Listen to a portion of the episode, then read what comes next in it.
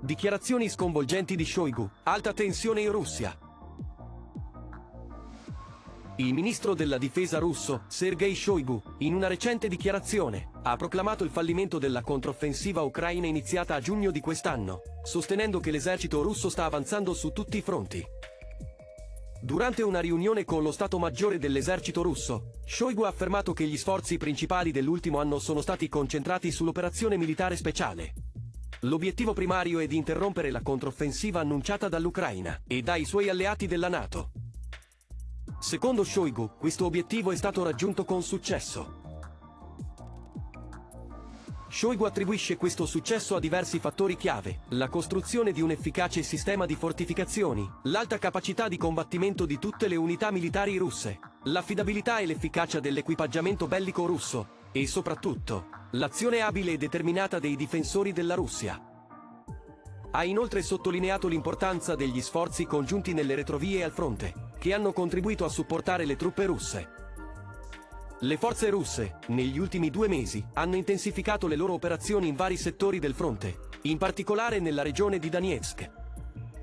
Hanno anche fatto progressi nella regione di Kharkiv, cercando di avvicinarsi a Kupiansk, una città dalla quale erano state costrette a ritirarsi nel settembre 2022. L'Ucraina aveva iniziato la sua controffensiva a giugno, mirando a spingere le forze russe verso sud e a interrompere il collegamento terrestre con la penisola di Crimea, annessa dalla Russia nel 2014. Tuttavia, secondo Shoigu, gli sforzi ucraini sono stati vanificati dalle mine e dalle linee fortificate della difesa russa nel settore di Zaporizia. È stato anche riportato che gli stessi ucraini hanno ammesso le difficoltà e il rallentamento dei loro tentativi di controffensiva, queste dichiarazioni di Shoigu riflettono una visione strategica e propagandistica della situazione attuale nel conflitto, sottolineando la resilienza e i successi dell'esercito russo.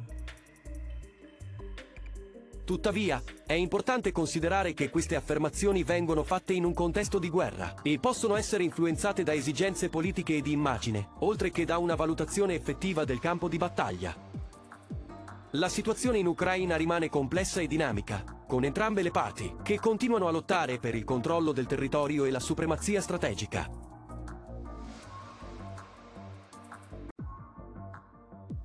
Se il video ti è piaciuto, metti mi piace, iscriviti al canale e clicca la campanella per ricevere gli aggiornamenti.